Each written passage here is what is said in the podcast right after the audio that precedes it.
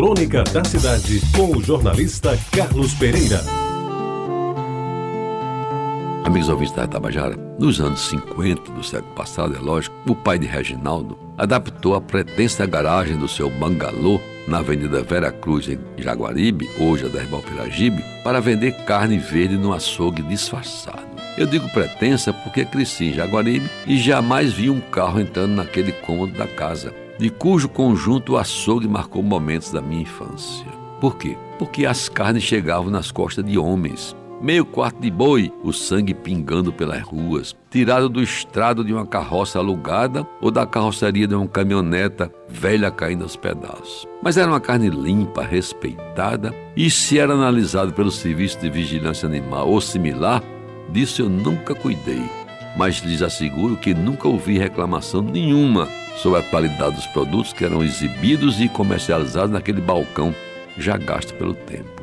Aos que me diziam, eu nunca fui lá de perto, que os bois eram abatidos na matança que ficava perto dos poços da Portela, chegavam bem cedinho aos açougues, muitos dos quais improvisados, como que eles tentam descrever. Era uma puxada, coberta de telha de zinco, que balançava e gemia quando o vento era mais forte, ameaçando a todo instante cair sobre as cabeças dos circunstantes. As carnes vendidas no largo balcão, bem lavado de madrugada com água e sabão marrom, eram classificadas como de primeira e carne de segunda, e por isso mesmo tinham preços bem diferentes. Nessa época, nunca ouvi falar de filé, muito menos comia algum pedaço parecido com o próprio. O que mais se vendia era costela, osso buco, mocotó, mão de vaca e umas partes melhores conhecidas como carne mole sem osso, estas destinadas aos que tinham um pouquinho mais de dinheiro. Bem, meus amigos, o horário de funcionamento do açougue do pai de Reginaldo era rigorosamente cumprido. Abria às seis da manhã,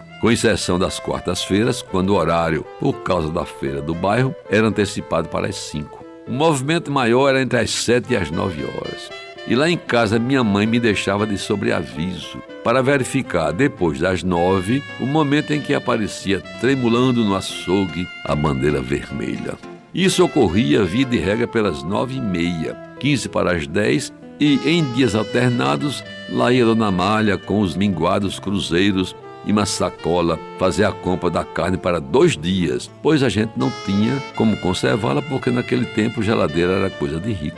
E por que comprar depois da bandeira desfraldada? Porque, temendo a boia, o açougueiro baixava os preços da carne que não fora vendida e aí, quem chegasse mais cedo ainda podia levar para casa algum pedaço de melhor qualidade por um preço mais em conta. E o sinal convencional de que o preço baixara, o que era? Era a bandeira na porta do açougue. Eu, para cumprir melhor aquela missão de espia da cerimônia nada solene do desfraldar da bandeira vermelha, me postava na esquina e jogando bola de gude ou entrando num racha de bola de meia, ficava atento ao movimento do açougue. Quando o pai de Reginaldo entrava em casa e voltava com um pendão ainda enrolado, eu corria para avisar minha mãe. E o sucesso da empreitada estava garantido.